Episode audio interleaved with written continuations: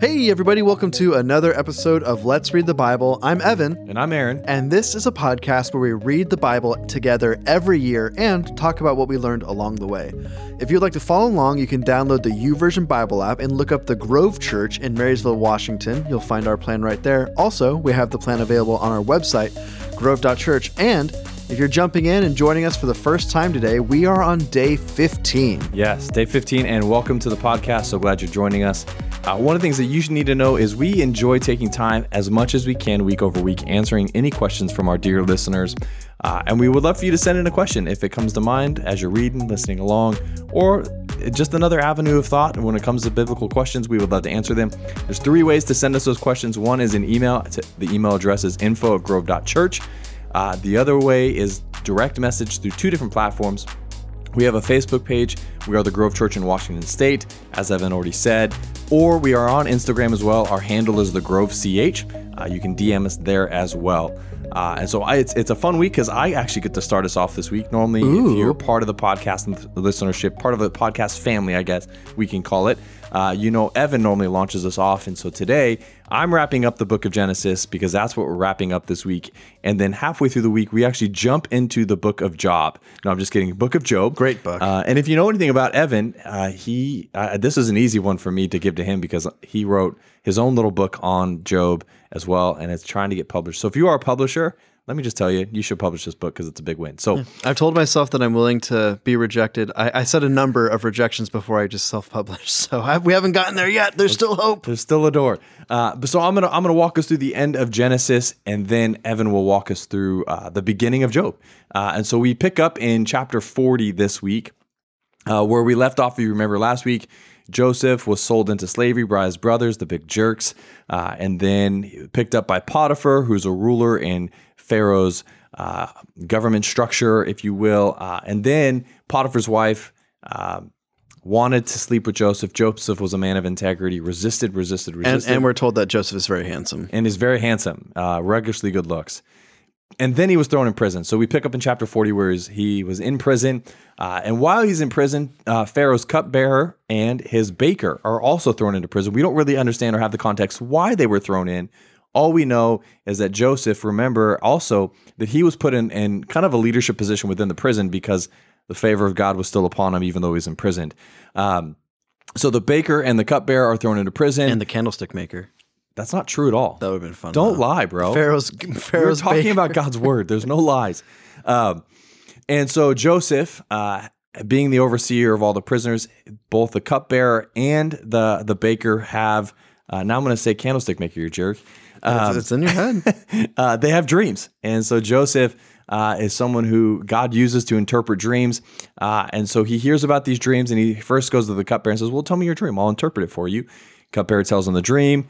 Uh, it ends up being uh, that he's going to be restored to his position. I'm going to let you read the details, but uh, he gets restored to his position. If is a favorable outcome of the dream is what it sounds like. So the then the the baker's like, oh sweet, this could be a good thing. Uh, not for the baker. And so Joseph interprets the dream uh, of the baker, which means the baker's going to lose his head in three days. This is like one of the biggest bummer sections. It's so true because it's just like the guy's like, "Oh, awesome! I had a really similar dream," and Joseph's like, "Oh yeah, yours means you're gonna die." It's just like, "Oh, Uh, and so Joseph Joseph interprets both their dreams, and he says, "Hey, I have one request." And he says this to both of them: When you go back to before Pharaoh, will you just mention me?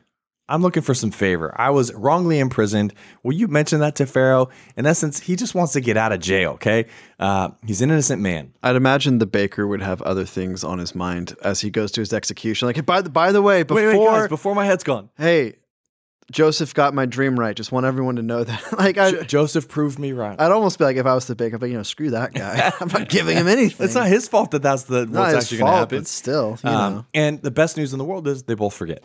Uh, so Joseph stays in prison for a few more years. Uh, but then as we read, it's going to shift out of Genesis chapter 40 and jump over into Genesis chapter 35. So you're going to backtrack a bit uh, and read two verses in Genesis, Genesis chapter 5. Uh, and this is just a glimpse into the death of Isaac. Um, and which is just if because again remember the plan is a chronological plan. So it's going in the events that they and the order of the events that they happen. So actually Isaac dies while Joseph is in prison in Egypt. Uh, so that's why it backtracks forward for a minute, which, I have I never picked up on that before. Just to be honest with you, so- Right. I mentioned it last week that going off of Sunday school, I guess you're never told explicitly that Isaac dies right after It's true. Jacob leaves, but that is very much like we don't ever talk about Isaac again. And so as a kid, I always believed that like, yeah, he's blind, he's old. His last thing he does is he blesses Jacob Instead and of then, Esau. Yeah, and then he and then he dies. But you find out no, he lives He's like he sees his family reunion. Well, sees is the wrong word, but he uh, he's Oh, around too soon. That's too, it's around while his family gets Yeah. reunified. Well, we see the same thing with Israel as well at the end of Israel's life. He has this big moment, and we'll get to that in a little bit. Spoilers. because it's the end of Genesis. So, uh, so two years later, chapter forty-one picks back up. Two years later, after um the baker lost his head and the cupbearer was restored, uh, we find that Pharaoh has a dream. Joseph's still in prison. Uh, the dream consists of seven healthy cows being eaten by seven sinny, seven skinny and starved cows, uh, followed by another dream of seven uh, heads of grain that are healthy and plump, swallowed up by seven shriveled heads of grain. Pharaoh calls on all his magicians and all his wise men and says, Hey, interpret this dream for me because it's troubling. It woke me up in the middle of the night. I couldn't sleep. I need you to give me peace of mind so that way I can go back to sleep. Uh, and no one can interpret it. And lo and behold, the cupbearer comes back into the story. Whoa. And the cupbearer realizes that he's like, Don't, totally forgot. Interpreting dreams. Where have I heard of that? I've that? seen that before. Uh, and so he apologized to, to Pharaoh, which I thought was pretty interesting too. Like he apologized to Pharaoh, forgive me for I've I realized what I've done, I've forgotten. Because the reality is the reason why it's such a big deal and he's apologizing is because he gave his word. They said that they would. Uh, that was the implication in the text is that they would remember Joseph in front of Pharaoh. So Pharaoh calls for for Joseph. Joseph comes uh, is brought out of prison. He then has to become presentable to Pharaoh because you can't come in like rags and a beard and all this hair because the Egyptians are you're you're bald. I don't know, like you don't. And I, it took me a while to it clicked as well. So uh, Joseph at this point, his head was shaved. They put makeup on him because you're supposed to be Yeah, you got you got you got to look good. you're supposed the, to look good. Yeah, look good for the big guy. So he he shows up uh, and Pharaoh says, "Hey, I hear you can interpret dreams." And this is where we pick up in chapter 41 verse 15 and 16. It says, "Pharaoh said to Joseph, I have had a dream, and no one can interpret it, but I've heard it said about you that you can hear a dream and interpret it." I love Joseph's response right here. This is the best thing in the world because I try and stop for a moment and think about Pharaoh's response to the first sentence Joseph says. Joseph's answer was, "I am not able to." And so I imagine like the, the cupbearer talks to him of, hey, I know a guy, he can do it. Uh, Joe's like, yeah, I can't interpret your dream. Pharaoh gives the side eye to the cupbearer, and the cupbearer is like, "Freaking a, Joseph." Joseph, bail me out. Um, but then Joseph continues on and says, It is God who will give Pharaoh a favorable answer. Uh, and so then Joseph interprets the dream. Uh, we find uh, he doesn't he doesn't just interpret the dream. Uh, he also gives advice of how to manage the seven good years of, of harvest, where they're in essence seven good years of harvest followed by seven bad years of, of famine. Uh, so he gives advice uh, to Pharaoh about what he should do. Not saying you need to do this, but say, hey, you should have someone set in charge to manage the the the, the, storehouses, to manage the food, to be able to ration it all out. Uh, and Pharaoh says, hey, you're the guy. Uh, so Joseph is taken out of prison, made up to look beautiful like an Egyptian, and exalted into the second highest command in all of Egypt. Well, it's also a big deal too because Egypt is kind of built off of the regularity of the Nile. Like if the the reason Absolutely. the reason that Egypt is able to be such an advanced civilization before most of the other parts of the world is because they have essentially their own irrigation system Yes. built in where it floods every year with regularity exactly in the same spots. Produces fertile Yep. soil to build crops on. And so we can assume we don't know exactly what happens to cause the famine, but it's very reasonable to say that like the Egyptians would they might not have been prepared for moments where all of a sudden something goes wonky for a few years. Global warming probably caused Global it. Just kidding.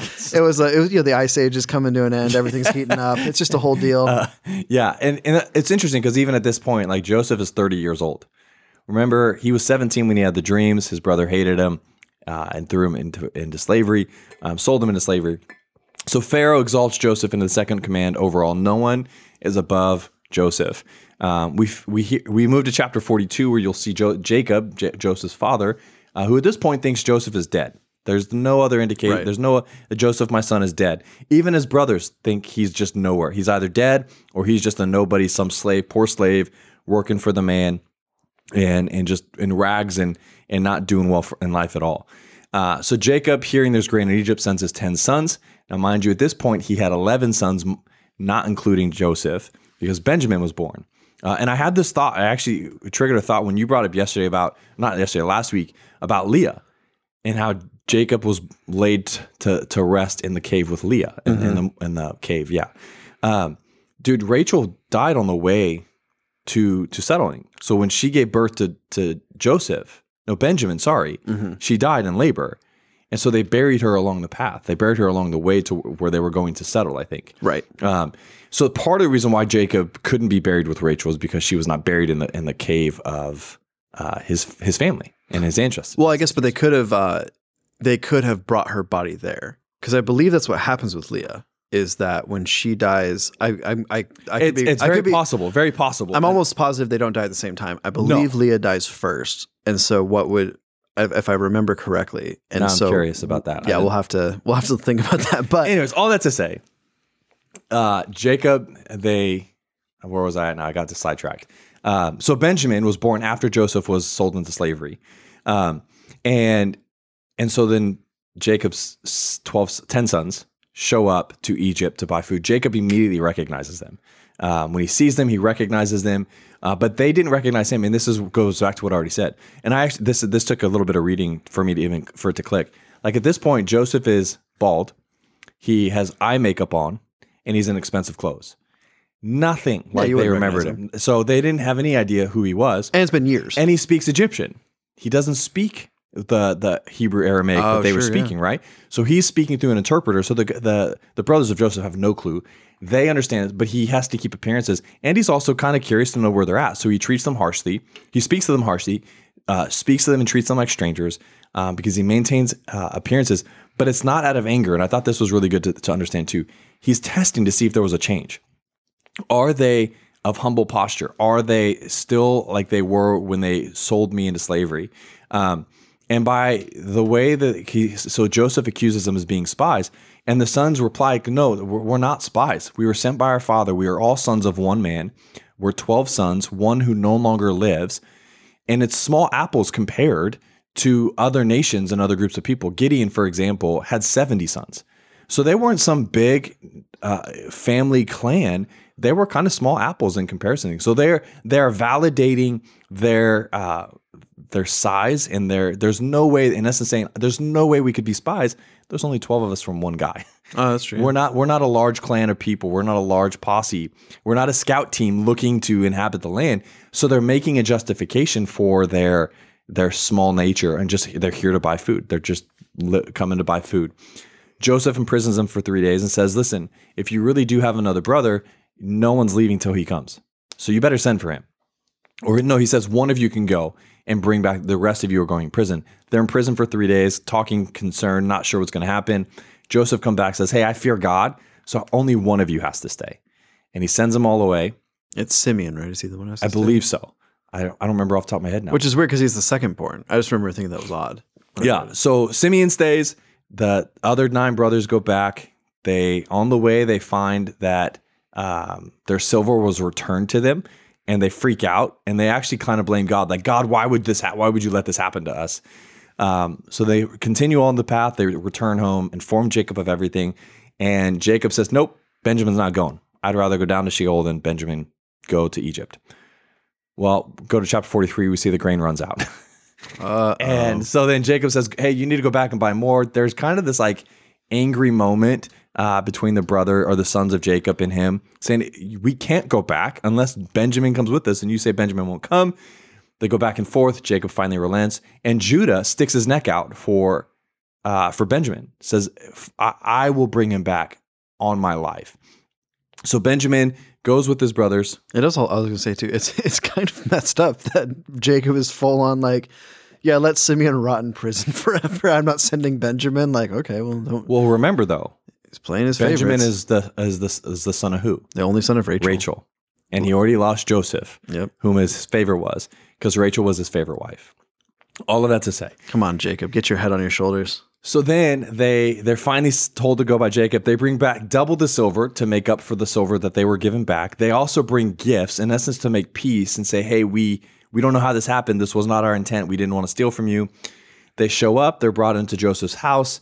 Joseph's not around, but the steward of Joseph is there. He's the one who since manages the house, the slave for Joseph. They have a conversation about the hey, they talk to the steward, say, hey, by the way, I don't know how this happened, but our silver was put back in our bags from the last time we were here. And the steward says, hey, maybe it was God who did it because I received your silver, I know. So in essence, he vets and verify, I know that you gave me silver. Uh, and then Joseph shows up and meets Benjamin for the first time. And when he meets Benjamin and he sees his brothers and meets Benjamin, he's overwhelmed with, with emotion and he immediately runs out of the room crying. And he can't let, he doesn't want anybody to see him. After he composes himself, he comes back, they eat. Uh, and because Egyptians didn't eat with Hebrews, they were separate tables. and all the food was brought to almost it feels like Thanksgiving dinner to me or like a holiday dinner. Like there's the kiddie table, then there's the adult table. the food is all at the adult table, and the kids get served. You don't get the nice glasses with the apple cider. Nope. Uh, so then it says that in scripture it says that uh, Joseph's brothers were fed, and they were actually seated from positioned from the oldest to youngest, which was kind of like, how do you know that? The brothers were talking amongst themselves. It says Benjamin got like four times, I think it was four times as much food as the other brothers. Um, so there was almost like this weird little like, what's going on? But okay. Um, so they eat, and then uh, then they get up. They want to get grain, um, and then Joseph sends them on their way. They get the grain, chapter 44. They start heading back. They stop with it, and it says with as much grain as they can carry. So it wasn't even a portion of grain. They got were given as much grain as they could give. They then were also given back their silver as well. Same thing as happened last time. But then Joseph gets a little little sneaky. He puts his cup, the one that he drinks from, uh, in Benjamin's bag. And so as the the brothers are leaving, Joseph ch- tells the steward, "Hey, chase him down and find my cup." And he knows right where the cup is. Uh, so they show up. The steward says, so, "You guys stole the cup," and the brothers are like, "No, we wouldn't have done that. No such thing." They all pull their bags down, and it's and they said, "We'll all go to prison if it's found with us." And the steward's like, "That's a great idea, but no, only the one who has the cup is going to prison." Benjamin has the cup in his bag. He's taken hostage or prisoner. All the brothers go back and they stand pleading before Joseph again. They go back to his house. Judah and his brothers uh, go to Joseph and plead for him to be returned. Judah asks actually to take his place uh, because he promised Jacob that he would return Benjamin. And this is this is actually a really powerful moment because uh, Judah it was Judah's idea to sell Joseph into slavery. Reuben's idea was not to kill him, but Judah's idea was to sell him into slavery. Since we shouldn't kill him, let's sell him, as they saw the Ishmaelites. And so they sold him into slavery. That's what led to this whole thing. Chapter 45, we see Joseph can't handle it anymore. Uh, he tells all of his servants and stewards to leave them alone together, and then he reveals him, who he is. He says this in chapter 45. It says, Joseph could no longer keep his composure in front of all of his attendants. So he called out, Send everyone away from me. No one was with him when he revealed his identity to his brothers. But he wept so loudly that the Egyptians heard it, and also Pharaoh's household heard it. That's a big deal. He's, he's wailing uh, out of out of not just grief but release like relief. And my brothers i've seen my family uh, is a huge moment it's a powerful moment. Uh, and joseph said to his brothers i'm joseph. Is my father still living? But they could not answer him because they were terrified in his presence. Remember they don't recognize him still. It's very reminiscent of jacob and esau meeting again. Yes absolutely. Uh, so you see this powerful moment. Verse 4 says then joseph said to his brothers please come near me because this the other side too is they keep their distances they they so they can only see from distance. Joseph is draws them near. He says, "I'm Joseph, your brother, the one you sold into Egypt. And now don't be grieved or angry with yourselves for selling me, because God sent me ahead of you to preserve life. For the famine has been in these lands the last two years. Now, mind you, there's still five more years coming." And there will be five more, he just says it. More without plowing or harvesting. God sent me ahead to establish you as a remnant within the land and to keep you alive by great deliverance. Therefore, it was not you who sent me here, but God. He has made me a father to Pharaoh, lord of his entire house, and ruler over all the land of Egypt. So you see this exchange between Joseph and his brothers. Then he says to bring Jacob back. Uh, and so they they work to return to get Jacob and bring him back home to after Pharaoh provides abundantly. This is pretty remarkable too. Pharaoh tells him, "Hey, go." He finds out that his his brothers are there. He says, "Hey, bring Jacob back." And only bring what you need. Don't worry about what you need to live. Don't worry about tents. Don't worry about all of the stuff that's essential. Just bring back what, what you need the people and your livestock uh, and clothes. We will provide everything else. In other words, Egypt is going to give you housing and lodging and provide a place for you to, for your for your livestock. We're going to cover all those things. You just bring all the, the the bodies and people here. And that probably ever won't that won't go south ever. No, never, not at all. That'll be fine. Um, so they did. So they return, um, and it was pretty powerful and incredible to see. And again, it shows the favor of God on Joseph's life with Pharaoh. We see in uh, chapter 46, Jacob is told Joseph Joseph is alive and of God's provision, uh, which is pretty remarkable. Joseph couldn't, or J- Jacob couldn't believe it at first. Um, and then you see it jumps into a genealogy of God, Jacob's sons, at arri- and then you, the arrival of Egypt. Um, as shepherds, they are given favor once more because shepherds are detestable to Egyptians. Um, and so Joseph prepped his brothers. Hey, when you come before Pharaoh, when you come before them, tell them that we're shepherds. You can, you'll be able to settle in any part of the land. We'll settle you in Goshen because it's a fertile place. It's a great place for livestock. Uh, and so Jacob then is brought before Pharaoh. Pharaoh welcomes him um, and helps Joseph settle his family in Egypt, gives him the choicest lands, finds out that they're shepherds. I don't like being around shepherds. So go tend the flocks away from Egypt, away from like the main hub of Egypt, uh, and then establish your living there. Uh, and so Joseph goes and does that, and then he heads back to live in Pharaoh's house to continue his rulership. Um, we see in chapter 47 the famine continues and gets more severe. Uh, people don't have any more money because they used it all to buy grain. So they start selling their livestock to barter for more food. Uh, then another year goes by and then they're out of food again. So they don't have any livestock, they don't have anything to barter with, but their property and their lives. And so the people then eventually become slaves, indentured servants uh, for Pharaoh, where they are farming land and they're to give 20% of their yield back to Pharaoh, which is a pretty big deal. And so we see all of the land becomes Pharaoh's, uh, belongs to Egypt now, um, and all of the people are serving Pharaoh to produce few food for him. Um, Israel, who's also Jacob, and this is the interesting thing too, um, and I and I haven't dug into it a lot, but it's in in these specific chapters you see a lot of jumping back and forth between J- being called Jacob and being called Israel, being called Jacob and being called Israel. Even God does it. Hmm. God even calls out saying Jacob, Jacob versus Israel, and so it's really interesting and a nuance there, um, and whether that's it, has got to be intentional. Uh, but I just thought it was really interesting to kind of navigate that that like awkwardness. I feel like at times because is it Jacob or is it Israel? I don't really know. Um, it's a little bit of both, I suppose. Apparently. So, uh, so we see, uh, you see Jacob's life coming to an end. He calls for Joseph and asks for a promise uh, to be made about where he gets buried. This is where he says, "If, if you're gonna, if you're, will do what I ask, put your hand under my thigh." Uh, we talked about the inner thigh covenant, I think, a couple weeks ago. Yeah, it's just a, just a um, thing, just a thing they did. Weird thing. Uh, and so he says, "I'll bury you where you want to be buried." Um, and then in chapter 48, we have this incredible moment uh, where J- Jacob is recounting God's promise to make him fruitful and numerous. Um, which this was kind of a fun little moment for me. I, as I'm reading this this last week, uh, I really was kind of ca- like not caught off guard, but like, man, I never thought about that before.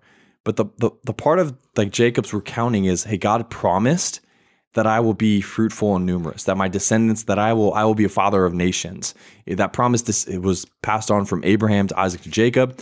Um, and it was already happening between Judah having married into a different nation and creating a separate nation that's still connected to God's God's line, so to speak. Mm-hmm. Um, it was really profound to me to see that God had already started establishing the father of many nations uh, to being fruitful and numerous. And so I thought that was really cool that even before uh, really things unfolded, history continued to unfold, you saw the fulfillment of God's promises happening, much like Joseph or Abraham's the the anchor fulfillment of the cave that he bought. Uh, and, and, to be buried in was a land was a was a cave in Canaan uh, was a, a, tomb in Canaan that he bought. So you just see these cool moments where God's just continue to unfold His promises in the moment, but also throughout history. Um, Jacob even takes a moment where he becomes uh, even more fruitful by adopting Manasseh and Ephraim, uh, counting them as his primary heirs. Which this was really interesting too. I forgot about. Um, but Ephraim and Manasseh uh, were the sons of Joseph, the first two born of Joseph. And Jacob says, Hey, your first two sons are going to be now my sons. I'm adopting them as my children. Mm-hmm. Um, and he then gives them blessing. And the blessing he gives them is the firstborn and the secondborn, uh, which was really interesting because the two that were entitled to that were Reuben and Simeon. Uh, but they had previously dishonored Abraham or Jacob. And so because of that, they were on the outs. And that's to be clear, when they disarmed him, is when they went and got revenge for Yeah, Dinah's- uh, Dinah's rape, yeah. and then Yep. they killed the the guy, his father, and like their whole. They plundered the whole village.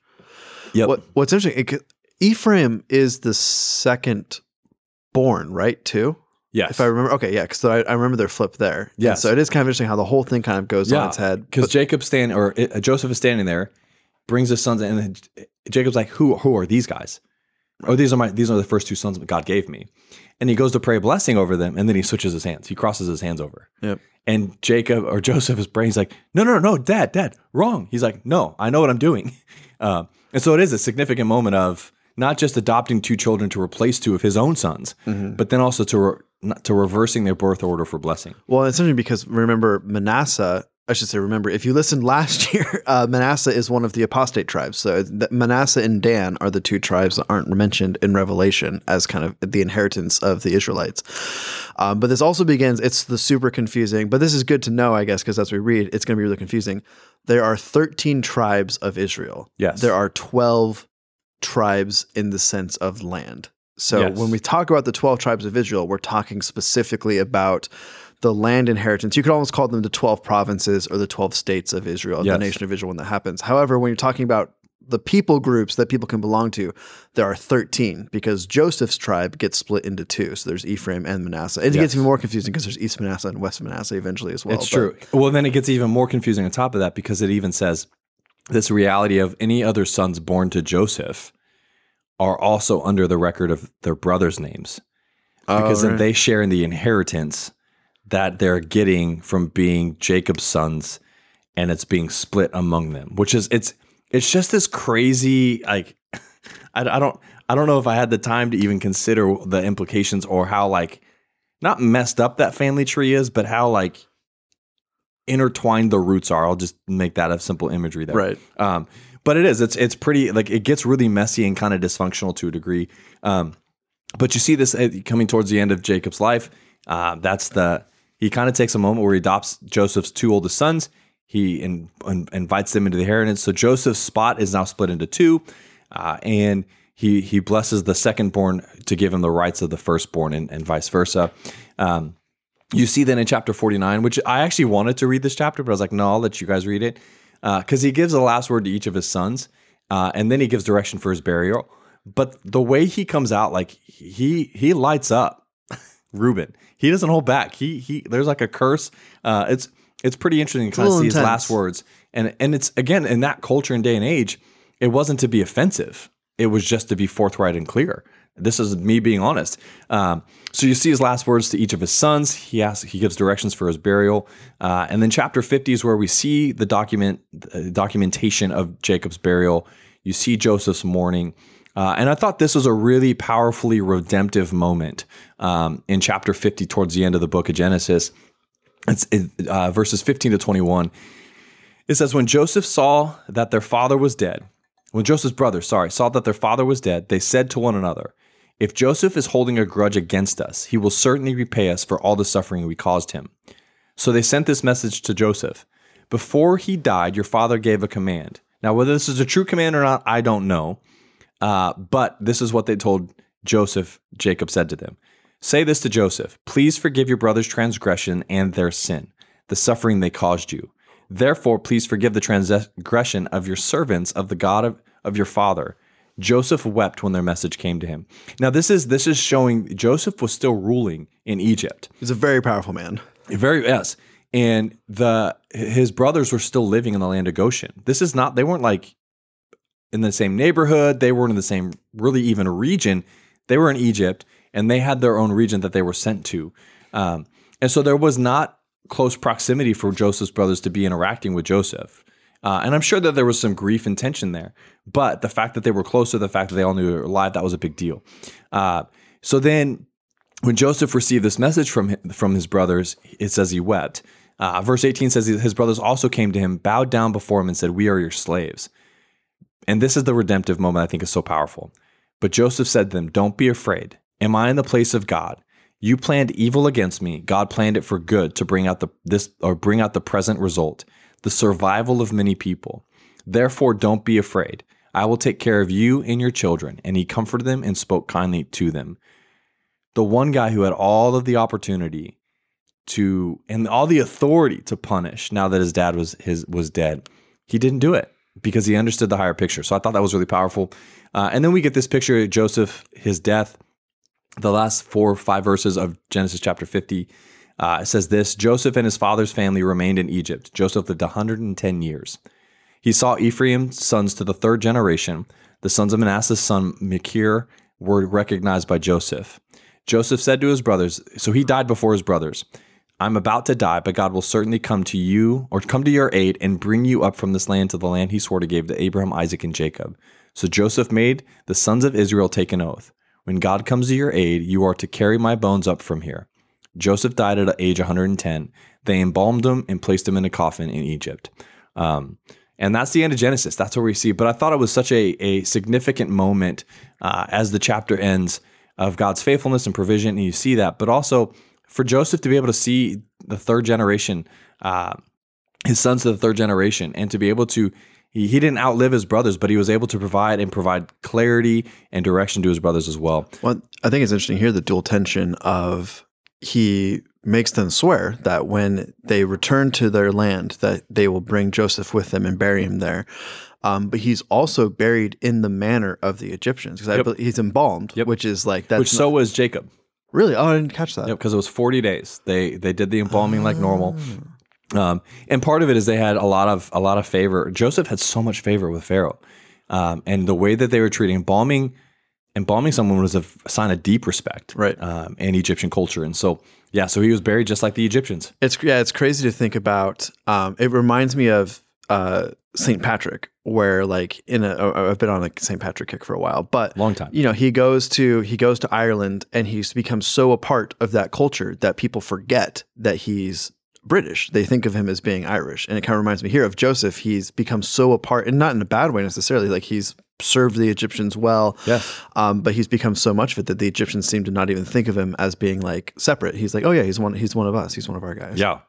Yeah. So you see at the end of it, he, he's treated like an Egyptian, uh, and and he dies. And as we get it further into the Old Testament, the narrative uh, unfolding of God's people, uh, we'll jump into Exodus in a little bit, but we're going to jump into Job as well because about again chronologically, Job is a, what's the word? A companion uh, to this part of Genesis, right this part of story. But Aaron, before we jump into Job, we have some exciting news for our listeners on both Spotify and Apple Podcasts. We are now above 100 Let's reviews. Go, so rad. Uh, does it mean anything? No, but no, hey, thank you. But it strokes our ego. No, I'm just kidding. It just. Uh, again, for me, I had a goal. Like, I'd love to see us get to 100 by the end of the year, and we were so close. I think uh, on the 31st, we were 99. I think it was, we got, we got real close. Either way, uh, we are now sitting at 102 on Apple Podcasts, and I think 117 last I saw. That'll probably be the last that I really push for a number right now, but uh, it is fun because we got a couple written reviews. I want to read one of them today. Um, and this one is from Daddy Xavier. He says, "I'm a new, I'm new as a Christian. Both of you guys make it easy to learn and understand. I'm so happy for your work. It's so easy to listen to you guys. Keep up the good work. Thank you so much." Uh, and I would just simply say, Daddy Xavier, man, keep keep digging in, keep staying with us. I, I love that you're brand new to following faith, uh, and anything we can do along the way to help encourage you, answer questions, and partner with you in your journey, we would love to do that. So thanks for leaving that review, uh, and thanks for our listenership to continuing to engage with us as we are in season five, three weeks in now. Oh yeah, yep. Leaving those five star reviews, it helps the podcast get out there to more people. We can continue to grow the community, uh, which is always fun. And yeah, our, our me and Aaron's deepest desire is honestly to uh, help the Bible come alive for you and to help us all kind of read the Bible together. And so, I, yeah, leaving the reviews helps that come true, but also it just means the world to us to get your feedback and yeah. to let us know, a places you think we can do, do be doing better, but also let us know that you know sometimes it can feel like you're just we're just talking to each other. So it's nice to know. It's true. It's very true. It's nice to know that you're listening and that it's a good thing we like each other. It's true. All right. Well, let's talk about Job. Uh, so Job is I, I, love Job. It's a great book. Um, so it's an really? interesting. Yeah, sure? it's it's a good time. Uh, Job is a really interesting book to date because we basically have no idea. Uh, so, as far as when it was written, it could have been written pre Pentateuch, theoretically. Uh, I doubt it, but it, it could have been. Um, and then it can also have been written all the way up to like the post exilic period. And so I, I tend to think of it, and this is, you know, take it for what it's worth. when you say post-exilic, what do you mean? Oh, so after Jerusalem falls at the so at the end of uh, After the exile. yeah at the end of Kings is when that would the, the they go to the exile yeah and they come back. That's a very wide range That's- of dating. Oh yeah, Job is insane as for when it comes to that. Well, it's nice because oh, I'll get to this later, but the, the the dating of it doesn't matter. Like the message of the book is what matters. It really, Yeah. I could not care less when it was written or when it's set. Um, if you if you really want to know, I would think it was written um, sometime in the early monarchy of Israel because Ezekiel mention, mentions Job. Um, now he could have known of Job by oral tradition, which is uh, almost certainly how he knows about Daniel because he mentions Daniel in that same passage as well. Um, but Daniel, the book of Daniel was not written at that point because Ezekiel and Daniel are, Daniel are temporaries. Um, so he could just be talking that way. I would tend to think though that if he's mentioning Job, that means the book was probably there and was probably well enough known by that point. And so I would date it to like you know maybe. Um, when Solomon's collecting his wisdom and stuff like that, this is one of the things that gets written down. But again, who knows? And it's not like a, it doesn't make a huge difference one way or the other.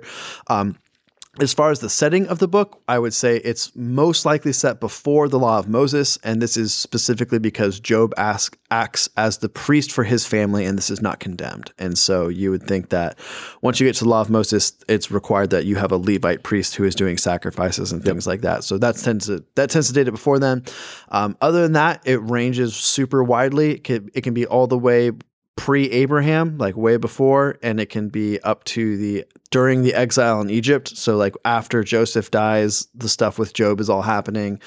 Um, I tend to view Job as a contemporary of Joseph. And the reason for this is that uh, one of his friends is Eliphaz the Temanite, and uh, Tem- Teman being a city in Edom, uh, and so and Esau has a son of the same name, and so I and this is what again super open handed. Who the heck knows? Uh, but I tend to think of that Eliphaz as being the actual Esau's son Eliphaz because he seems to be the most familiar with Yahweh of the friends, and he's the least jerky of the three friends, and so I kind of think of if he's um, he's maybe a little hot headed like his father, but he at least knows who God is. And so that's kind of my thought there. But again, it's who knows? It could be later than that. It could be way earlier than that. It's it's all up in the air.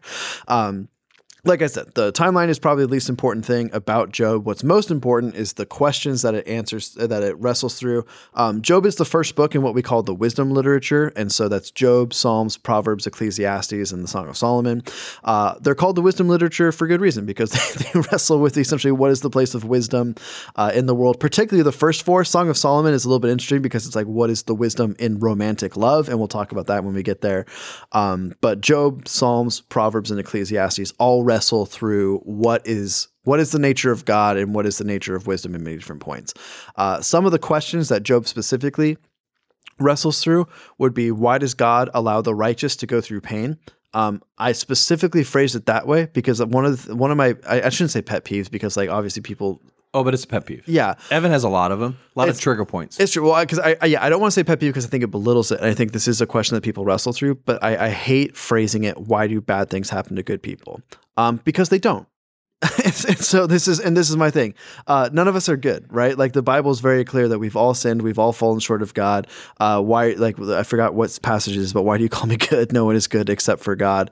Um, and so, a, I think the some, rich, it's the rich ruler. yeah, the Uh, rich, questioning Jesus. the rich young ruler. Yep, absolutely. Um, and so there's the whole idea of a. I, I think sometimes we have an inflated sense of who we are and what Oh, we, and what we deserve. Uh, no, we deserve death and hell. That is what we deserve. And, and the fact that we don't get that is grace. Um, I also don't like saying the word. I don't like describing painful things as bad things because I don't think that's always the case. And we'll talk about that as we get through Job. But I think really often um, when we walk through pain, it's not necessarily a bad thing. God uses pain all the time. Joseph's life. Yeah, to yeah, yeah, the life of Joseph, right? What what you meant for evil, God meant for good. Um, there's painful things that we as Christians walk through, but they're not necessarily bad or Yeah. evil. They are they're part of the plan. Yeah. Uh, a couple other questions that the book talks through is Well, before you do, Oh, I, yeah. I think it's really important to, and I know some, it, it feels a little bit like a side note, like preaching platform, if you will, but there's there's a whole lot of truth to it. Like we have to understand and and wrestle through the concept of it's what we deserve, what we really are because that's that's the gospel. Like the, that's what makes the gospel so profound. And when we try to minimize it we try and draw the the the beauty of eternity the beauty of salvation down to a human level so we feel better about ourselves. No at the end of the day man i, I i'm i'm a i'm a wretched mess. Right. and and except for the grace of god this is what made paul's point so powerful. Like except by the grace of god there go i. And the whole idea of pain and suffering it, as, as christians as followers of christ we're called to a higher view of things a, a, a godly view of things where we understand the depths and we get to understand the depths of his riches the depths of his mercy the depths of his, his love in the midst of pain in the midst of suffering. And that i mean yeah in, in short joseph's life uh, and so many different individuals throughout scripture that we're going to dive into this year it is that tension. So i know it kind of feels like a sidebar and and and I, I don't we're not we're not intending to be insensitive to maybe a situation you're walking through right now if you're listening to this. Um, but it's just it is it's making sure we're framing questions properly where it's not egocentric but it's god centric and that that's a big thing as well because why what is why does god allow righteous to go through pain is a much better way to answer a question and wrestle through a question than why do good things happen to bad people or why do bad things happen to good people? Right. and why do good things happen to bad people? Like it, it, it, it we got to make sure we're not watering down terms and being truthful with what it is. So anyways. I remember there's an old message I was listening to from Timothy Keller, and one of the things one of the things he remarked on is one of one of the ways that you can tell the maturity of a Christian is how much they believe the opening lines of Amazing Grace, where it's Amazing Grace, how sweet the sound that saved a wretch like me. He said the longer you're a Christian and the more that you uh, truly dive in to who you are and what God has done, the more you truly believe like how amazing is that grace that it Yeah. saved a wretch like me. So, Yeah. and I think that's one of the things that we it's a it's an uncomfortable thought and we tend to skip Yeah. past it. Yeah, and it's it's a journey, right? So I think of even Daddy Xavier, who left a review that we just shouted out. You say you're a new Christian. It's a journey. You may not be so profoundly moved by Amazing Grace, how sweet the sound that saved a wretch like me. Uh, it's the same thing as Micah Kruger, our friend, uh, who spoke at camp in a, one of our winter camps years ago when I was a youth pastor. Uh, but he just said like the phrase "Jesus loves me," this I know, for the Bible tells me so. If we have if we've lost the profundity of that statement, um, then there's there when we need to revisit it. And so I think it is, It's this journey of maturity that am I moved by the gospel more and more as the longer I follow Jesus, because that's the trajectory we should be on, not deep understanding. So, anyways, total side note. You're welcome for the bonus podcast episode. All right. Well, other questions that the book of Job wrestles through is if God is all powerful and desires justice, why is justice not perfect here on earth? Uh, why is God seemingly so silent so often? Uh, and then, perhaps most importantly, what is the nature and character of God? So, these are all questions that are going to be wrestled through. Um, they're all going to be answered, kind of, but we'll get to that at the end. And it's uh, it's one of the it's one of my favorite uh, climactic moments of of any book of the Bible is when, uh, well, spoilers alert, when God answers some of those questions. So, uh, the book is also entirely poetry mixed with some with, with some prose mixed in there, but not very much. Um, here's what I encourage you: I think some of the hardest section, probably the hardest sections of the Bible to read, I would say, is when you get into the law and it's like describing the cubic feet of the temple and like how to bathe after you touch a certain thing. Um, the second hardest part, portions to read the Bible are probably the poetry but I would really encourage you to allow yourself to get lost in the poetry as much as possible. Um, and this is all of the poetry in the Old Testament as we read it. Try to take off your modern Western glasses and put on your ancient Near East glasses. Um, because it's going to help you understand what the people are going through. Think about the metaphors that they use and why do they use these metaphors. Think about why um, people living in certain societies do that, and we'll try and talk a little bit about that as well as as we read. Um, but yeah, I think I think it's just one of those important things that we don't allow ourselves just to kind of skim through it because there's, there's the reason I kind of got obsessed with Job is I had it explained to me a little bit and then it clicked and then I read it again and then I was like, oh, this is so powerful. Like I can't believe we're not talking about this more often. Um, and so that's hopefully what we can do for you a little bit here. Uh, so chapter one begins with by introducing us to Job. He is a man from Uz, and we are told that he fears God and turns away from evil. Um, this is important. We're also told that God God specifically says that there is no one like him on the earth, or in other words, that he is the greatest of all the people of the East. And so Job is a good man. He's not just a good man, I guess. He's a great man. Um, he loves the Lord and he loves his family. We're told that he offers sacrifices for them all the time, that he kind of has this almost perfect, idyllic life that he's uh, living. And then at a few sentences later, we get in, we get kind of a peek behind the curtain of a meeting in heaven, and this is a, a an interaction between God and and Satan, and this is in Job chapter one, starting verse six. It says, Now there was a day when the sons of God came to present themselves before the Lord, and Satan also came along with them. And the Lord said to Satan, From where have you come? And Satan answered the Lord and said, From going to and fro on, on, on the earth, and from walking up and down on it.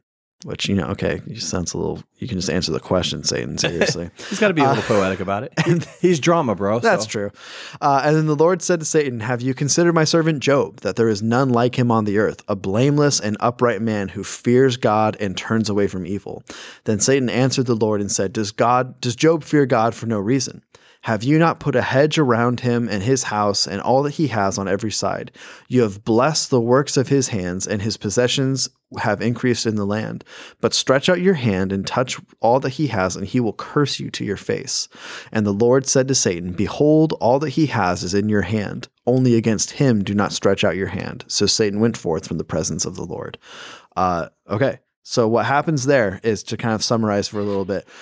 Uh, Satan comes, and and God says, Yahweh says, "Have you considered my servant Job? Isn't he just amazing?" And and Satan says, "Well, yeah, of course he's amazing because you give him everything. Like the guy has the perfect wife and the perfect kids, and he has all of this land and all of this livestock. Like, uh, yeah, I would serve you too. If you- Everything about him is perfect. yeah, pretty much, right? And and so what Satan is getting at is the only reason that Job has any affinity towards the Lord is because of the material circumstances that he's in, or in other words, because of the blessings that Job has. That's the reason that Job has affection for it. Um, and this can't stand, right? Like the like God straight up says, "Okay, we'll prove it." And because it's not just an and, the, and this. Is, and this is yeah bet. Um, but the important thing here is it's not just an attack on Job, what Satan just did. This is also attack on an attack on the nature and character of God, because the idea here is that God is not worth worshiping outside of the blessings that He gives us. Um, and some people live like that's true. And I shouldn't say some people. We all have a tendency to live like that's true.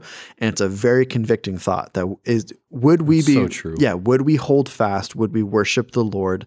Um, if all of the blessings in our lives were revoked. So, I want to say yes. so don't we all? I'm going to leave it there. um, so following this, Job loses everything. Um, and I, I, I really don't want to skip past this because I think sometimes we know what's going to happen. But imagine for a moment being in Job's posi- position in in a matter of what seems like minutes. It does not seem like it's a very long time. Uh, Job finds out that all of his livestock is gone and that all of his children have died, and then eventually. Um, Satan even comes after his own health after, after God allows it to happen. And so he is uh, covered in painful sores that he literally is scraping pottery against his body in order to in order to relieve the pain.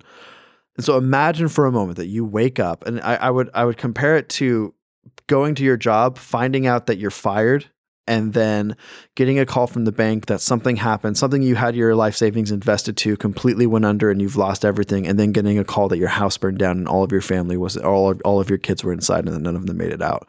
That is essentially what happened to Job. And on top of that, getting a, a painful skin disease that has no relief, that basically getting like intense shingles. Um, that's what's going on with Job right now. It's insane. Yes. Um, and he he's in a place that is darker than most of us can imagine. And we get this really telling interaction between Job and his wife. And so in, in verse 9 in chapter 2, we see, uh, Then his wife said to him, Do you still hold fast to your integrity? Curse God and die. But he said to her, You speak as one of the foolish women would speak. Shall we receive good from God, and shall we not receive evil? In all of this, Job did not sin with his lips. So incredible. Oh, I mean, it's nuts. And, and here's the thing: I think sometimes Job's wife gets a bad rap um, because we think Was of Was this after the boil? Sorry. yes, yeah. This is after everything. Crazy. Um, I think sometimes we think of ourselves like, oh man, Job's wife is just the worst. She just wants him to curse God and guy, die. That's very understandable. And basically, what she's getting, and here's the thing, um, and, and it's really uncomfortable to read. Job wants to die. When you read through the book of Job, he he is straight up asking God, "Why aren't you just letting me die right now?" Yeah, that's part of one of the issues. That's So- one of the things he complains about. Yeah, so he he is not willing to curse God and die. What seems like what is probably happening here um, is that he he is longing for death because of the pain he's going through. And but he refuses to curse God. He refuses to le- to let go of his integrity.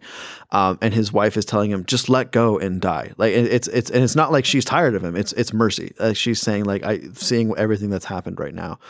Um, I also love, and this is really subtle. I love that Job says, "You speak as one of the foolish women would speak, not you are Yes. a foolish woman." Yes. And so what he's getting at there is not that my wife is a fool. He's getting at this isn't who you are. Yep. You're acting like something that you're not. So it's a very loving. It, it looks really harsh on the page, but it's actually a very loving way to rebuke his wife in that moment. Uh, so you know, Job Job's just a good guy. Uh, after this, Job has three friends come to visit, and this is Eliphaz, Bildad, and Zophar. Uh, this is going to be the meat of the book. Most of the book is going to be these four men talking, and it's uh, it kind of drags a little bit, but we'll talk about it. But it's it's also very worth it for the end. The ending of Job is uh, when we get to Elihu, and then finally we get to Yahweh's answers. It's going to be that's some of my favorite passages of all the Bible. Um, speaking of people who get a bad rap, the friends. Uh, and so here's the thing, right? The, and the, They're just the worst. Okay. They they are without a doubt the villains of the book and they do some wicked things. And so I don't want to when I say they get a bad rap, I don't want to say like they did nothing wrong. But here here's what happened. And this is where th- we'll talk about this more when we get to the application portion as well.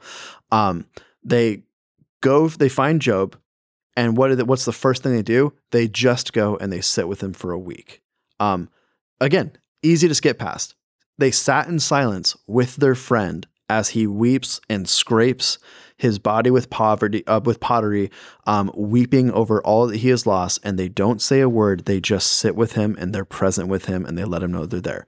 Um, these are not fake friends. They they truly care about Job, um, but they're a that's going to be hard to remember the more that we read and then b they're they're so mistaken in their theology that they let themselves go from being good friends to being job's worst oppressors.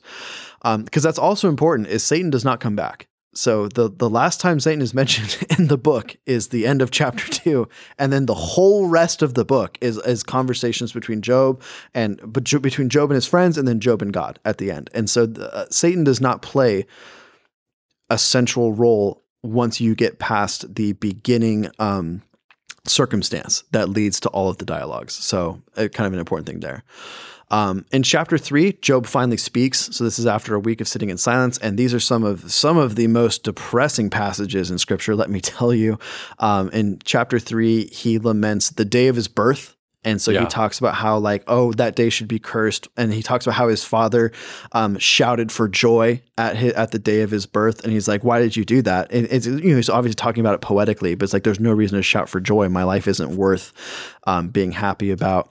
He then moves on to lament the fact that he lived past his birth, and so he literally talks about how he wishes he was stillborn. He wishes that he would have just um, passed away as he lived instead of having to grow up and then he laments finally the fact that he is alive right now and again he he's clearly longing um for the relief of death in this moment and he and he wants God to give that to him and, and yet that's that's not happening um after this in chapter four, the first of the friends speak. And so there's going to be, this is called the cycles of Job. The way that it works and is one of the friends will speak, Job will reply.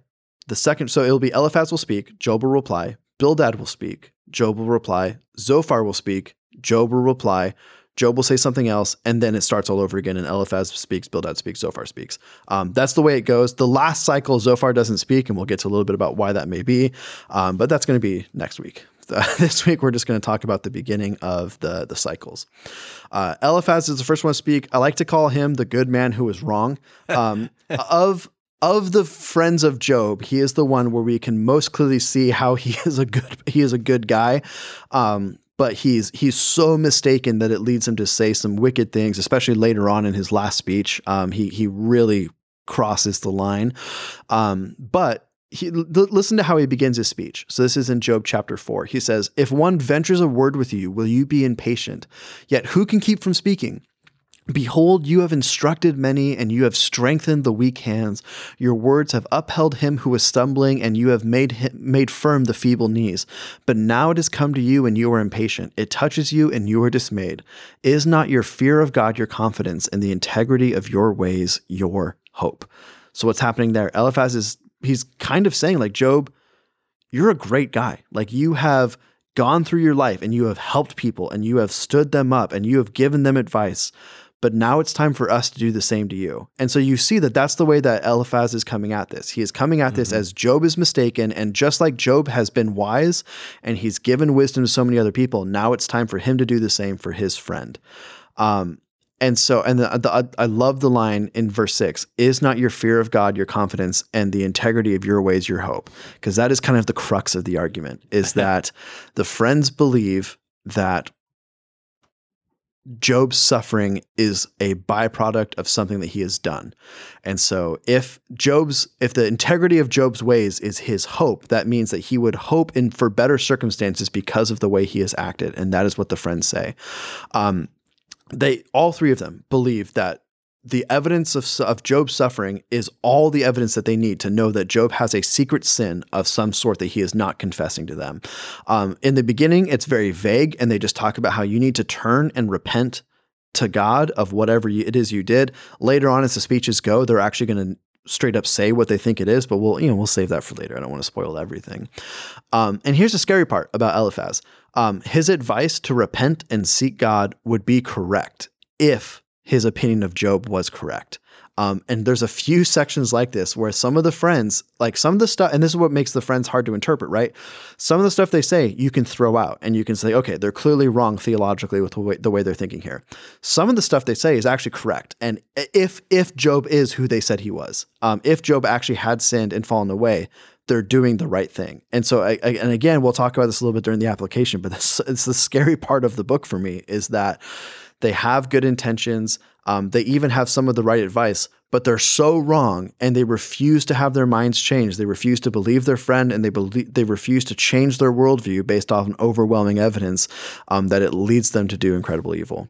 Um, as we we're gonna have to kind of power through some of this here, but uh, Job's reply to Eliphaz in chapter six focuses on the pain that he feels from seem, from the seeming betrayal of God. Um, he compares his suffering to being shot with many arrows, and so kind of the word picture that he paints is it's like he's been in a battle and he still has all these arrows in him, and he's just wandering around, around waiting to die in shock from what happened.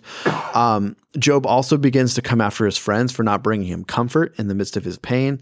Um, this is going to get explored a lot later on. Uh, right, right now, it's not all of the tensions of the conversations are a lot lower than they eventually will be. Um, even the first interaction of Eliphaz and Job is pretty civil. Um, it gets a little bit worse as we'll see later on, uh, or in, in, a couple seconds. Um, but as the cycles keep going, eventually by the time you get to the third, you can imagine that they're screaming at each other. Like it, it goes really downhill, and, and, it's really sad too because yeah. you see the the devolution of these close friendships. Uh, and then f- he also focuses Job on his reply it, it kind of harkens back to chapter three when he's lamenting everything. He's talking about the hopelessness that he feels that he's like, again, it's like he's been shot with a bunch of arrows and he's just lying, waiting to die, and he has no hope of being revived. Uh, the second friend is Bildad and I call him the smart man who lacked wisdom. Um, and what you'll see with Eliphaz is Eliphaz is again, we his intentions seem to be mostly good. He also has this kind of uh, mystic air about him during the his first uh, during his first speech. He'll mention a dream that he had and how like God has kind of given him some revelation inside of this dream. Uh, Bildad, his main thing that he that he uh, references, I can't think of the word I was trying to go for there, but the main thing he appeals to, there we go, um, is the wisdom of the ancients. Mm-hmm. And so he talks about how we know all of these things. And so um, in chapter eight, the decorum of Eliphaz gives way to the much harsher tone of Bildad. Um, and he pretty much calls Job a windbag straight up. And he's just eh, like to paraphrase in modern English, hey, windbag, shut up and listen to me, is kind of what Bildad says here. Um, his argument is that Job knows all of the ancient wisdom and that that wisdom says that Job must have done something to deserve this suffering. And so his whole point is just like, listen, Job, you and I both know what this is, right? Stop trying to pretend. You've read the same things I've read. You have the same traditions I have. We both know that you sinned. Just come out and say it, repent, and then this can all be over. Um, also, just as a fun side note, Bildad is a bit of a botany enthusiast. So you'll see that he uses a lot of plants in his metaphors. So, you know, like it gives him a little character, a little nerdy gardening Bildad. Uh, in chapter nine, Joe, I, I shouldn't say that gardening's nerdy because I know a lot of gardeners and it's a great it's a great hobby to be in. So you just offended half. I know. I was about to say like I was like ah I I personally don't garden, but I also really love fresh fruits and vegetables, so I shouldn't get on gardeners. Uh, in chapter nine, Job replies with saying that he couldn't hope to stand up and tell God that he is in the wrong. Um, although I, I, put in the notes, Job's definitely going to give it a go later on, so not right now, but he will. Uh, chapter 10 is a prayer once again lamenting that God is keeping him alive if he has to go through all of this pain. This is a theme that, like, again, it's it's really uncomfortable, but um, the book wrestles through this. The book wrestles through the fact that Job um, wants to die, and I think sometimes we skip over that. But it's in wrestling through the in presenting Job Job's reality of grief as real as possible. I think it gives the story more power because this it becomes clear this isn't just someone who is you know he's not a character. Like this is a man who is going through this incredibly painful time, and we're getting a picture into what's going through his mind. Uh, and then finally, the, the last chapter that we'll read this week is chapter 11 and this is Zophar. Uh, Zophar is, uh, you know, just the worst. Uh, he's the youngest of the. just fr- the worst. Oh man, he's the youngest of the three, um, and he just goes full bore, and he says, "Yeah, you know, Job, you probably deserve even worse than what's been happening to you." and that's kind of his point. Is like, yeah, I mean, you know, you probably sinned even worse than all of this, so God's giving you mercy in this moment. Um, yeah, Zophar is kind of a hothead. He only has two speeches because I think he, you know, he burns bright and and, and uh, diminishes quickly. But we'll we'll talk more about that in the in the coming weeks. Uh, but yeah, that does it for our first our first read through of Job. Job. But we before we uh, before we wrap up today, we do want to get to our points of application.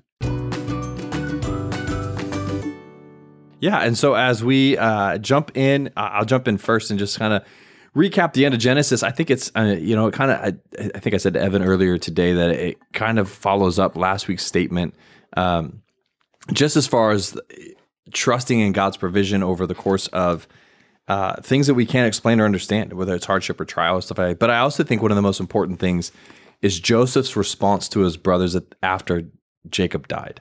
Um, that the, his brothers were anxious and worried that they that jo- Joseph was holding a grudge um, they were worried about punishment. They were worried because again, Joseph had the authority to, and not even be questioned to to kill his brothers or to punish his brothers, and no one would question him. But um, I, I, really and deeply appreciate the um, eternal perspective that Joseph operates with, where he even said it's like what you intended for evil, God intended for good. Like that's one of the phrases that we use often in modern uh, modern biblical t- conversations, so to speak, about hardship.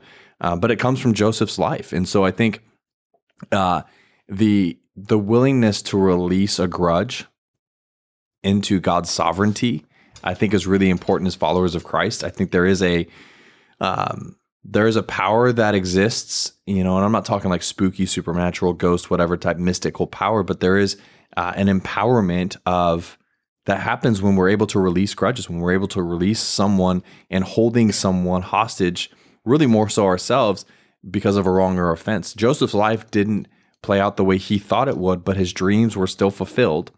His brother still came in and bowed down to him. Um, and and at the end of it, he he still maintained a very high picture and understanding of God's provision, which allowed him to forgive, which allowed him to release uh, his brothers from being held liable for uh, a difficult life. He didn't enjoy prison. He didn't enjoy being sold into slavery, but um, in all of it, he saw God's provision and God's favor. Uh, and so I think for, as Christians, like it's important as we reflect on Joseph's life is to understand um, the need to quickly forgive, the need to quickly reconcile and release uh, what we feel entitled to.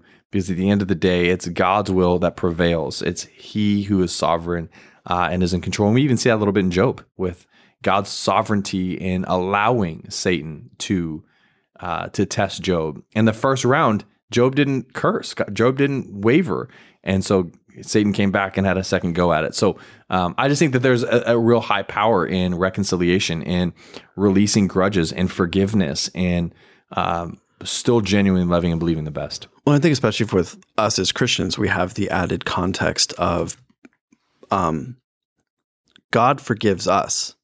And like again, like eh, do we truly believe "Amazing Grace, how sweet the sound that yeah. saved a wretch like me"?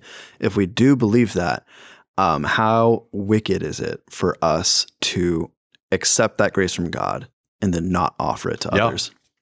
it's a it's kind of a scary thought. It's very true. Uh, my my thought today is it's uh I just wrote down the road to hell is paved with good intentions that old that old saying but um I truly do think as as I was studying through Job and, and writing and things like that one of the things that just struck me was how um the friends get it so right in some places in, in certain ways but they get it so so wrong in in many other in most other ways Yeah. uh and how it's incredible how just yeah their unwillingness to listen to their friend their unwillingness to let their worldview be challenged by new evidence um, leads them to just be in, incredibly wicked and incredibly poor friends to job. Um, but again i think the scariest part about it is at no point do they think to themselves well i could be wrong. Like they are they're doing this uh, fully with the expectation that they're in the right and they're going to give the tough love that Job needs, um, and yet they're they're not willing to be challenged on that at all. And I, I wonder in our lives how many times do we think that we're right and we don't realize that we're actually doing a wrong thing. So how how often do we uh, base what we do in Scripture? And not just like loosely. How often do we think to ourselves, okay, well, this is what God would have me do? How often, when we have to do hard things, do we consult with other people? Do we think to, hey, just like help me make sure, um, do I have my head on straight with this? Um, this isn't you know conflict but i was ta- i remember i was um i did a message on um the book of luke for for christmas and i was talking about kind of i had this idea of um, the glory of God that had left in Ezekiel, and it appears back in Matthew. But before I spoke it, I, I went to a couple people, and I was like, "Okay, hey, real quick heresy check here. Like, am I am I thinking straight?" Um, and in that moment, you know, it's just wanting to make sure that I'm not going to get up on stage and say something that is completely anti-biblical because I'm not thinking straight or I'm not thinking of the the right way. Uh, but in the same ways, when we have to go through and we have to bring correction, we have to do those things. How often do we consult with other people? How often do we do we get advice? How often do we pray? And, and really Yeah. seek the Holy Spirit's guidance and all those things because um, I think sometimes we know when we sin and we know that, hey, I need to go apologize because I acted sinfully with that person. Uh, the even scarier times is when you don't even think of it because you haven't done the due diligence beforehand and you think you did the right thing. And all of a sudden, later on, it's going to be revealed that you didn't. So there you go. Uh, our last segment today is going to be our question and answer section.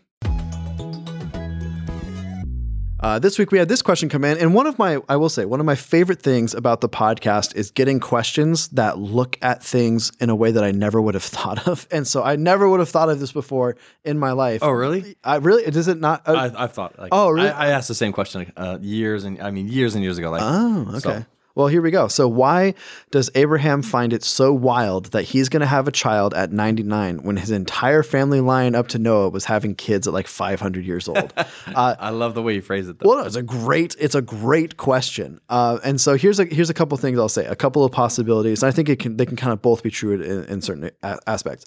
Um, a, there's just the simple biological differences between men and women. Um, with with women, you have a you reach a point in age where you can no longer have kids.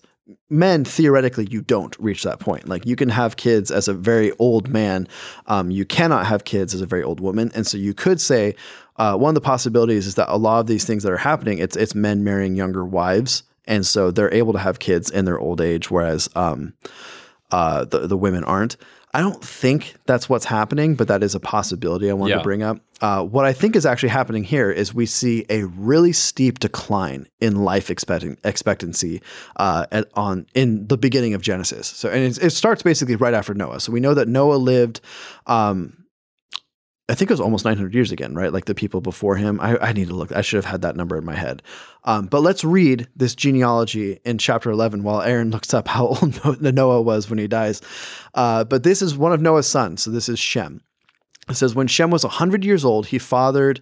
I should have looked up how to pronounce that name, but he fathered that guy two years after the flood. And Shem lived after he fathered that guy 500 years, and he had other sons and daughters. So Shem lived 600 years. So already there, we're seeing right before the flood. Yeah, right, 950 is where Noah was. Okay, perfect. So his father lives to 950. Shem is living to 600, is where he's at. So already, 300 years. yeah, that's a third of your lifetime. That would be like if you know if what's the life expectancy today? Like basically 80, 75. 75. I should so it would be like living to 50. Instead of 75. Uh, Shem lived after, or sorry, then, oh my goodness, Arpachshad, that's how I'm going to say his name. Uh, when Arpachshad lived 35 years, he followed, he fathered Shelah. And Arpachshad lived after he fathered Shelah 403 years, and he had other sons and daughters. Okay, so Arpachshad lives 438 years. So less than his father. And notice, when does he have kids? It's at 35. It's Yeah. not at 100 like it was happening before. Uh, when Shelah lived 30 years, he followed, followed, fathered Eber. And Shelah lived after he fathered Eber 403 years, and he had other sons and daughters. When Eber lived, had lived 34 years, he fathered Peleg. And after Eleg, or after Eber lived, he fathered Peleg 430 years. I'm just going to read the numbers here. So after that, it's at 30 and then living 209 years after that. So boom, you have a century chopped off right Yeah. at that moment where they're living uh, to like 430 something. Now they're living, at, sorry, two centuries. Two, uh, yeah, he lives 239 years. After that, we get Ryu, who not like Street Fighter, unfortunately. It's REU. Oh, sad. I know. Uh, he fathers uh, Serug at 32, and then he lives 207 years after that. So it seems like that's not just like a freak, someone died young. All of a sudden, life expectancy is going way down. Uh, after Serug lived, he followed Nahor. Two, he uh, fathered Nahor 200 years, and he had other. Sorry. So he d- lived to 230, and then we, he fathers Terah. So Nahor f- has fathers Terah at 29. And then after that, he lives 119 years. So boom. 148. Yep, that's another nice, good work. He father, and then Terah is Abraham's father. So when Terah lived seventy years, he had fathered Abraham, Nahor, and Haran.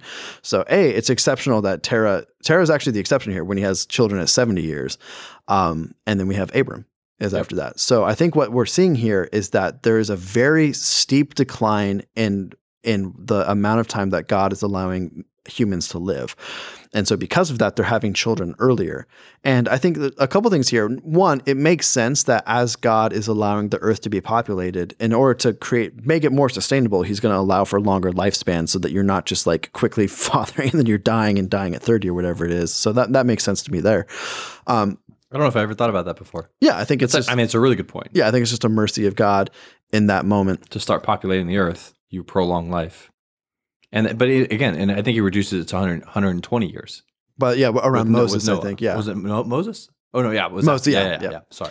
Uh, but yeah, but yeah, that does come where it gets kind of capped down again. And so with Abram, uh, all of his ancestors that he would remember to, and again, we're going to his great, great, great, great, great, great, great grandfather.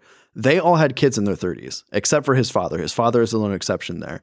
Um, and so, and from that context, it does make sense that uh, Abram would think of himself in that way. And also, I, I would think that so much time has passed because, again, we're talking, I should have actually added up the years, but the years from Abram to when the um, the flood took place and the people were actually living to 900 years, that must have seemed like legends, basically, because those people aren't around anymore. Those Yeah. are just stories that we're told about how old people were. But now, uh, the life expectancy isn't exactly what it is today, but it's much shorter than it was back then. And so that's, I think, the reason there is that for the context of his day, Abram was actually old to be to be having children. He wasn't necessarily on death's doorstep, like like someone who's hundred today would be basically like, you're not going to be surprised when they die.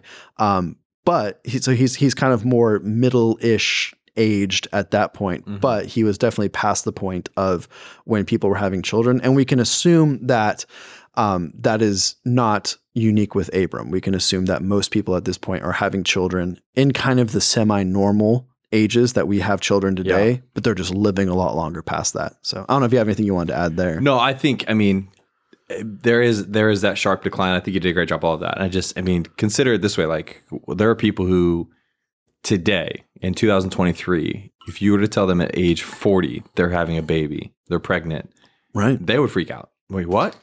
And the risk in pregnancy in our day and age at 40 plus for most women, I think it's even late 30s, but there's there's potential risk for the baby for issues or problems or whatever. So um so on one hand, we it's it's you look at comparisons, it's not apples to apples for sure, but I think when it comes to like someone who who- in their mid to late 40s hears they're pregnant for the you know to have a baby, it's like my whole life is changing. So, um, so we can understand to a degree that dynamic. Maybe it's not 99 because it's unrealistic for us today, But back then it was it was a stark like, well, wait a minute, I'm I'm beyond the prime of my life, which is the right time to have kids. Yeah, it would be like if you told my mom, who is in her early fif- early fifties, like, "Hey, by the way, you're gonna have another kid." She, pregnant. yeah, she'd laugh. Like, what are you talking Evan, you're gonna have a brother. yeah, boy, that'd be weird. but anyway, um, also fun fact, just because we're talking about you know family genealogies and people living a long time. John Tyler, the uh, I should have looked up what president he was, but he was the president of the United geez. States in like the